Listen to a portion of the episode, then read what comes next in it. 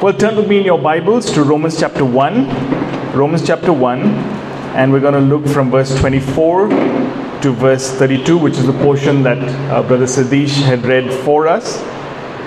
Now, the text before us this morning is quite a challenging one in our day and age because it is highly emotive when it comes to discussing matters of sexuality. And so I would really like to spend more time on this, which we're not going to do this morning, um, discussing homosexuality and sexuality in general. Uh, now, we did a series some years ago uh, looking at this over a few weeks actually. But I think what I'd like to do is next Sunday spend some time looking at the particulars of this passage as it, as it, as it speaks of homosexuality and sexuality, uh, so to speak. And the reason why I want to do that is because homosexuality is not the point of the passage. It's one of the, the, the arguments that Paul is using to make a point, and we don't want to miss the point of the passage that he is bringing forth from us by running down a rabbit trail. All right, important rabbit trail which we'll address. And so we will do that next week. Uh, to discuss that specifically, but today we're going to try and understand how God responds to man's sin and its effects at the present time. Like, and that's really what Paul is, is getting at uh, through this text. So, I want to give you a quick reminder because it's been a couple of weeks since we looked at Romans, and so I want to take you back to uh, a little bit of a background to these verses. Now, from verse 18 onward, Paul begins a section discussing the dominance and the pervasiveness of sin over the human landscape. There is simply no human being that is untainted by the effects of sin and by sin itself. Every one of us were completely affected by it, corrupted by it. Our nature is fallen, so to speak. And so from verses 18 to 23, we talked about God's righteous anger. That's what Paul is discussing with us over here. His righteous anger or his wrath of God that is revealed against all ungodliness and unrighteousness of men. And then he goes on to say that God is angry because men, people, us suppress the truth of God. We suppress God's truth, even though God's existence, His divine nature, and eternal power are clearly manifest in everything that is made all around us, so that we are without excuse. None of us can say, Oh, I didn't know that God exists, really, because it's all around us clearly manifest. Nevertheless, people deny the existence of God. And he says they worship and they serve the created things or images resembling created things. Now, from verses 24 to 32, we read of God's response to man's exchange of God to worship and serve. So when man worships and serves created things, they are in effect exchanging God for things that are not God. And God is going to respond to that in these verses. That's what Paul is going to talk to us about God's response to those decisions and those choices that human beings are making. Now, fundamentally, we have to understand that this is God's world and he is the creator and the rightful king of all that exists. People don't like that because we like to be the master and the commander of our own destinies, right? We want to be in control, we want to be in charge. And so we like gods that we can control. We like the ones that we can worship at our convenience and in our way. We like the ones, the gods that are at our, at our beck and call. You know, whenever we just call on them, they sort of run to our aid and they help us and then they disappear. We like the gods who don't really care or interfere with how we live. And so we, you know, we, we appease them with these small offerings, but we don't want them to interfere in the way we live, in the choices and decisions that we make. But that simply isn't the God of the Bible. It simply isn't who the one true God is. Because He's the one who commands and demands our worship and our allegiance. But more than that, He is worthy of our love and devotion because He is really good and glorious in every way. And so He's worthy of it. Not just that He demands it, but He's worthy of it. And so God takes it seriously when things go in a direction contrary to His will, contrary to Him being worshipped and glorified and honored. He takes it seriously. Remember when Jesus stood outside of the tomb of his friend Lazarus, and it tells us that he wept. Now, why did Jesus weep? Was it because he was sad that Lazarus was dead? Not really, because in a few minutes he's going to raise him back to life, right? And so that's not really what he's like, oh, I'm not sure if I'm going to be able to do this. No, he's, he's absolutely confident about what he's going to do. But why Jesus wept is because he was looking at the ravages of sin on his good creation. He was looking at what sin had done and the hopelessness and the fear that it brought to all the people around them. His good creation something that Jesus himself, the scriptures tells us, was the one who created all things. And so that's why Jesus stood there and he wept. And then, in a moment of great authority and power, he raised Lazarus with a word from the dead. But this wasn't how Jesus had created the world to be. And so, God is righteously angry. It's a good thing at what has happened to what he has created. Just think about it. I mean, the things that you and I, the simple petty things that you and I do, you know, we make we make a nice present, a nice PowerPoint presentation. I don't have one for you today, but we make a nice PowerPoint presentation. We love it. We show our family. Look at the effects I put today. You know, we feel so proud about it, and then it gets deleted. Over silly things, we feel so pained. Imagine God looking at His good creation tarnished and destroyed in that sense by sin, wouldn't he feel anger? Wouldn't he feel a real sense of concern for it? Because God cannot remain indifferent. And so, how does God respond?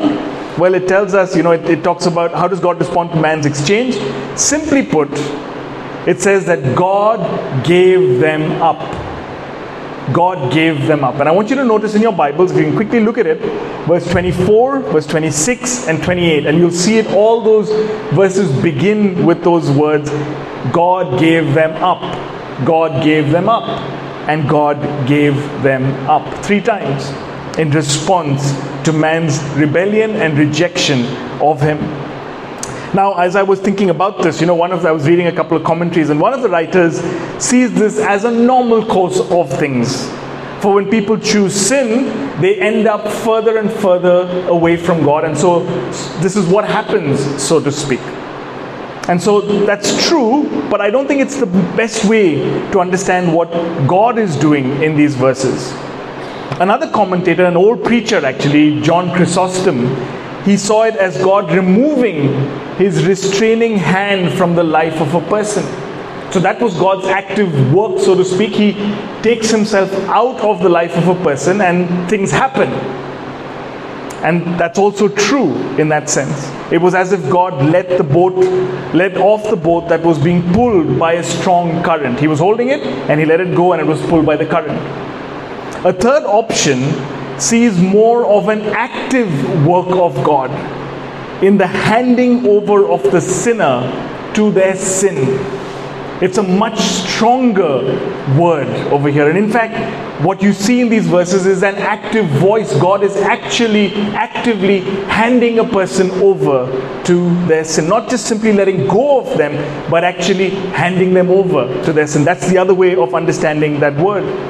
It's like a judge who hands over the prisoner to the punishment his crime has earned. That's what it's, it's like.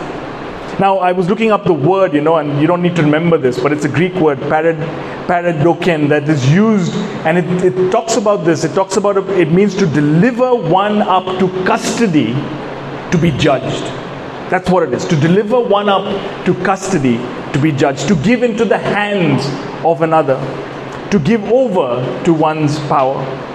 Now, God does this in the Old Testament with Israel. I'll give you a verse Psalm 81, verse 11 and 12. He says, But my people did not listen to my voice. Israel would not submit to me, so I gave them over to their stubborn hearts to follow their own counsels. Same phrasing. Psalm 81, verses 11 and 12. Now you have to ask the question and say, wait a minute. Why would God do that? Why would God just give a person over to their sin? I want you to think about the story of the prodigal son for a moment. You know, when the son came to his father, he says, Dad, he's the younger son that too. I want my share of the inheritance. The father would have known that the boy was not ready for it, and that he could not handle the big bad world out there. Nevertheless, because of the boy's insistence and persistence, that's crucial over here he gives him his share of the inheritance. And sure enough, this younger son, he goes off and he squanders this money in no time. And at the end of that account, he's sitting in a pigsty, unable to even eat the food that the pigs are eating when he comes to his senses. And so, God, in that sense, you know, the Father in that sense gave him over. Now, in some ways, we might understand that God's handing a person over might have a reforming effect on their life. It might work to change them, it might work to, to shock them back into reality, so to speak. And so in 1 Corinthians 5, I'm giving you a few examples here. 1 Corinthians 5 5, you know, Paul instructs the church and he uses the same Greek word that I told you. He says about the sinful man, he says, I want you to deliver this man to Satan for the destruction of the flesh, so that his spirit may be saved in the day of the Lord. Interesting. Hand over this man, his flesh, for the, to Satan for destruction, but so that his spirit might be saved in the day of the Lord. It's the same word to hand over, to deliver.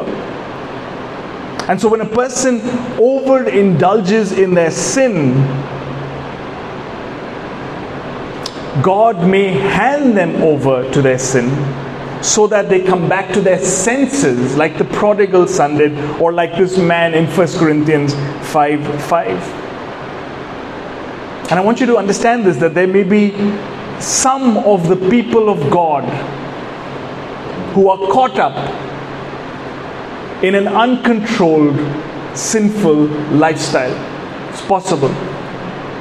You may know some people at some point in their life, they gave their life to Christ, they were baptized even, they professed faith in Jesus, but something got a hold of them. And maybe, just maybe, like these two examples of the prodigal son and this person in 1 Corinthians 5, God has handed them over in a sense to their sin, but He will rescue them because they are His. He will redeem them because of what happens in these two examples, right? And so that's one reason why God might hand over because it might have a reforming effect. But, but, God's giving up a person doesn't always have a reforming effect. And this is more sobering in that sense. And it may not even have a reforming goal for that matter. It's simply God's judgment on some people that He gives them over to their sin and they will never be redeemed. And I'm not saying this. And we don't know who that is, and we should never judge who that is. You and I are called to proclaim the gospel of Christ to every single person. We have no idea who that person is, but some people fall into that category where they are, in that sense, almost irredeemable. Now, let me show you where it is in the scriptures. Peter writes about this in 2 Peter. It's a large portion. Let me read it for you. 2 Peter 2 12 to 14. Peter writes, he says, and in the context, he's talking about the ungodly. Read the context, right? The ungodly. And he says, But these, like irrational animals, creatures of instinct, born to be caught and destroyed, blaspheming about matters of which they are ignorant, will also be destroyed in their destruction. You see that? Handing over, destroyed in their de- destruction. Suffering wrong as the wage for their wrongdoing. They counted pleasure to revel in the daytime. They are blots and blemishes, reveling in their deceptions while they feast with you. My goodness. They have eyes full of adultery, insatiable for sin. They entice unsteady souls. They have hearts trained in greed. And then he finishes, he says, accursed children. My goodness, that's a strong word from Peter.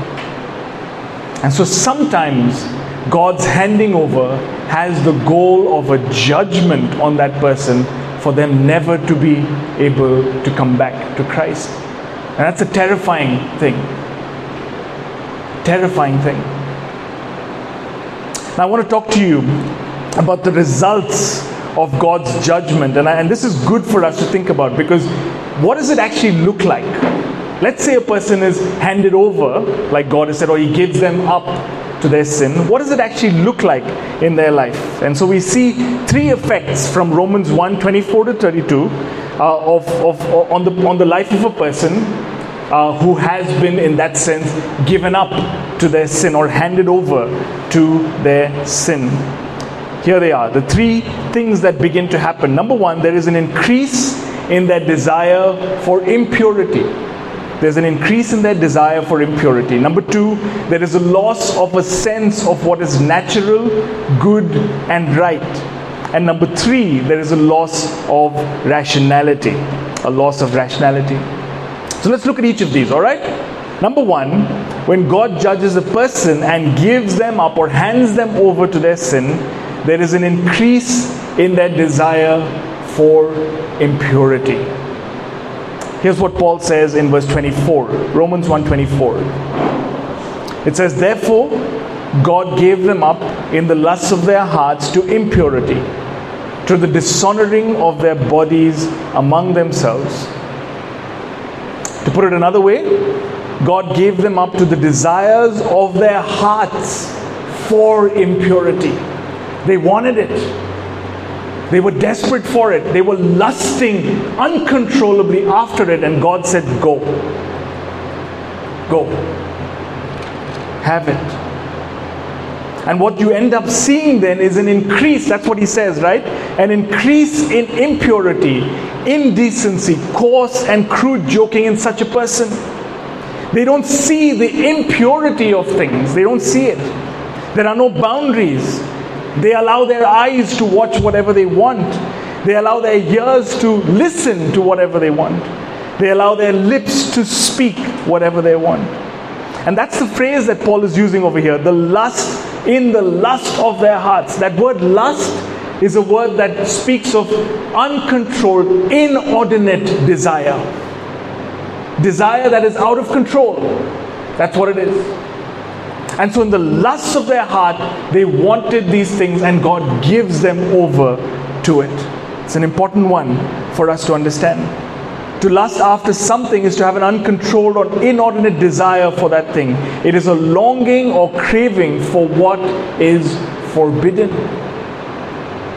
Listen to what Paul says in Titus 1 15 and 16. Again, very similar to what Peter has talked about as well. He says, To the pure, all things are pure. But to the defiled and unbelieving, nothing is pure. But both their minds and their consciences are defiled.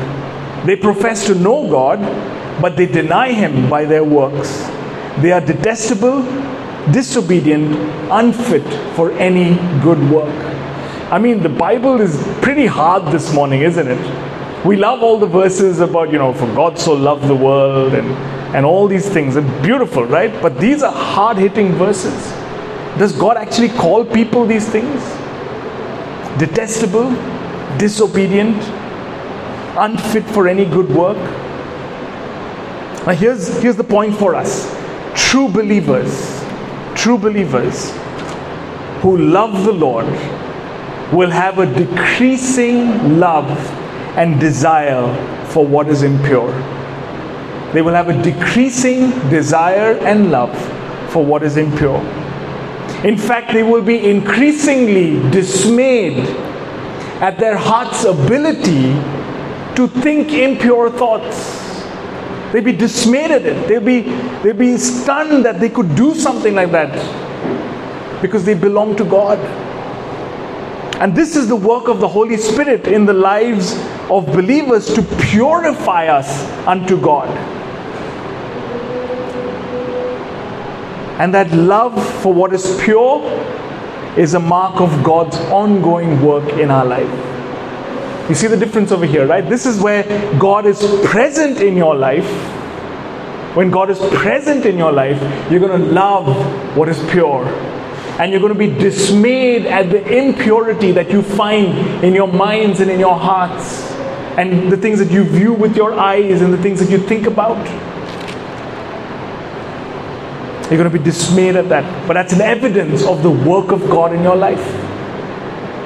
But an evidence of the absence of the work of God is an increasing desire for impurity, an enjoyment of it, even. So that's the first thing that we want to notice over here, right? There's an increase in that desire for impurity. Let's go on to the second uh, thing that happens when, a, when God hands a person over to their sin. And that is that there is a loss of a sense of what is natural, good, and right. There's a loss of a sense of what is natural, good, and right. And so Paul says this, right? I'm going to read from verses 26 and 27. Here's what he says For this reason, God gave them up to dishonorable passions. And listen to these carefully, all right? For their women exchanged natural relations for those that are contrary to nature. And the men likewise gave up natural relations with women and were consumed with passion for one another. Men committing shameless acts with men and receiving in themselves the due penalty for their sin. Now, like I said before, I don't think the main point of these verses is a, is a discussion on homosexuality. It's an important one. We'll look at it next week right? But the main point is that it is a description, listen to this carefully, of how people become twisted in their understanding and in their reasonability. They become twisted in their understanding and their reasonability. Notice how he says over here they exchange what is natural for what is unnatural. That's the point. And homosexuality is one example, an extreme example even, of this kind of a thinking that happens in the life of a person who has been given over to their sin. Because they're so blinded by their desire that they are willing to give up what is reasonable and natural. And so when God gives them up to dishonorable passions, like he says in that verse, they become so devoid of what is good and right that they choose a deviant lifestyle. And like I said, homosexuality is one example of it. But people become so bizarre in their lifestyle choices or their understanding of relationship relationships not just in same sex relationships but a whole host of things they become so unreasonable because God has no restraining influence and effect on their life. And so they will come up with ways to twist the scriptures to suit their own ideas and excuse their lifestyle. And that's what's going on. That's what Paul is talking about over here. And God's judgment on them is to hand them over to further indulge their uncontrolled and unreasonable desires and choices. In effect, and I like this, in effect, and I think C.S. Lewis said this, and I don't have his words, I read it somewhere, but this is what he says. In effect, they become prisoners of their own self indulgence. They become prisoners of their own self indulgence. They think they're stepping into freedom, but they're actually stepping into bondage. That's what's going on. They're stepping into an area where they, they no longer have control of themselves. And so at the end of verse 27, Paul says that they receive in, them, in themselves the due penalty for their error. And the penalty for their error is God's judgment in removing them from his favor eternally. It's a sobering thing, terrifying thing for us to think about when you and I or anybody perseveres and perseveres and perseveres rebelliously against God, at some point God is going to say, Go. That's scary. And it should be sobering for us. Now, next week, I'm going to, like I mentioned, I'm going to take up this in a more detailed way, and so we'll we'll get to that. But from, for this morning, let's move on uh, from these verses, and we talk about the third result of God giving them up, and that is in verses 28 to 32. There is a, a loss of rationality, a loss of rationality. Look at what he says in verse 28. And since they did not see fit to acknowledge God, God gave them up to a debased mind to do what ought not to be done. He gave them up to a debased mind or a worthless mind. That's what he says, or a depraved mind. Now it's interesting because in that verse it says, and since they did not see fit, that word for see fit is since they did not see it worthy to acknowledge God, God gave them up to a worthless mind. It's actually the same root word.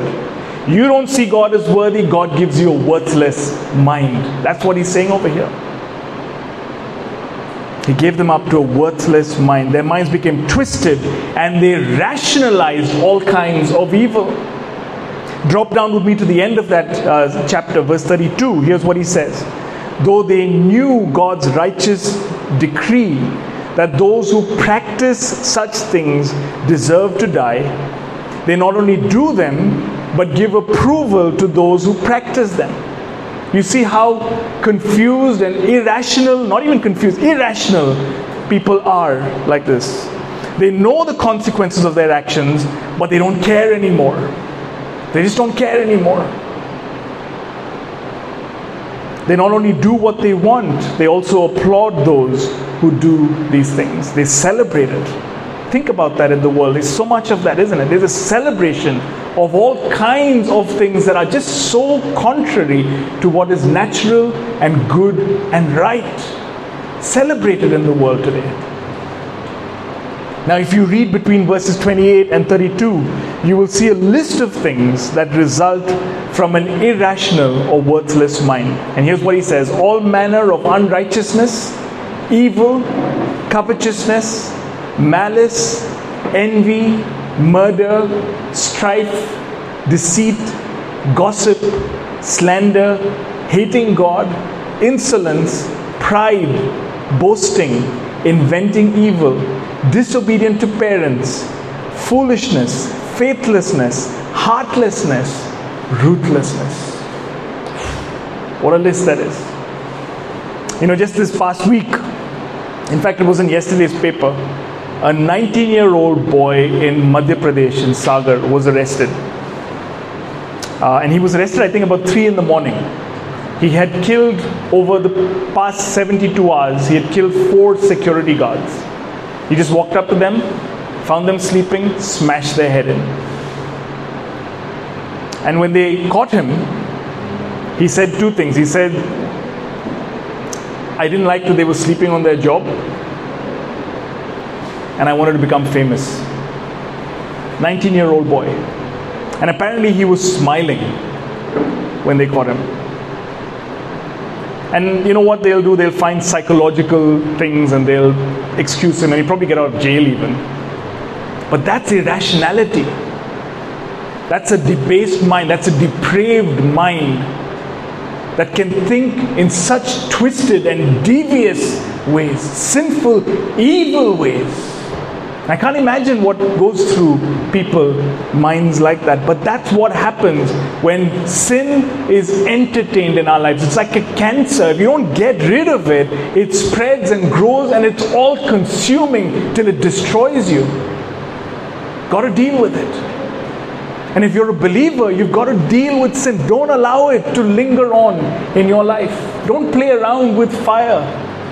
You know, the, the, the wise teacher of Proverbs says to the young man, he says, if you, if, you, if you play around with adultery, it's like holding fire close to your chest. It's going to burn you up. Don't play with it. Because sin is dangerous. And when people reject God or they don't see God as worthy of worship, they end up going down a track that leads only to greater depths of evil and depravity.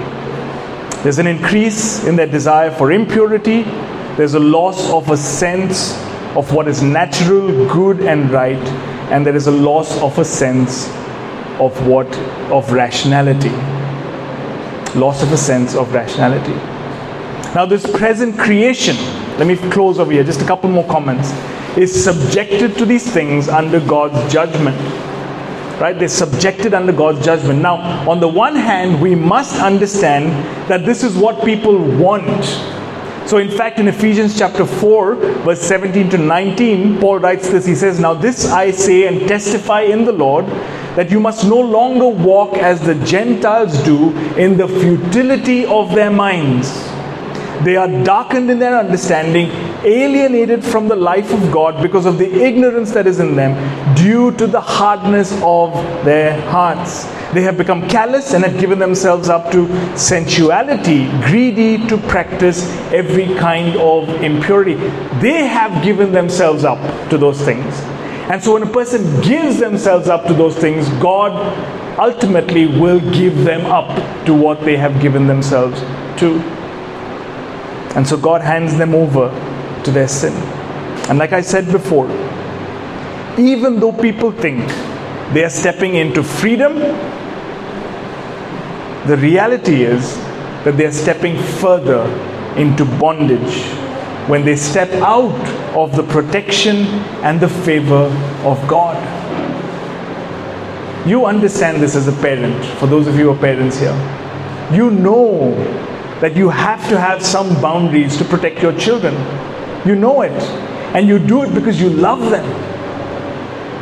How much more is it wise for us to remain within the things that God has ordained for us in our relationships, in our marriages, in our parenting, in our, in our work, all of those things, in the ways that God has ordained for us to live within those things because they're good and pleasing and perfect.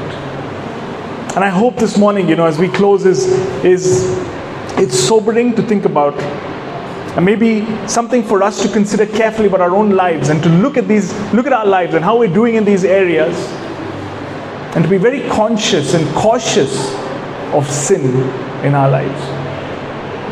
And to continually speak to people around us with an urgency.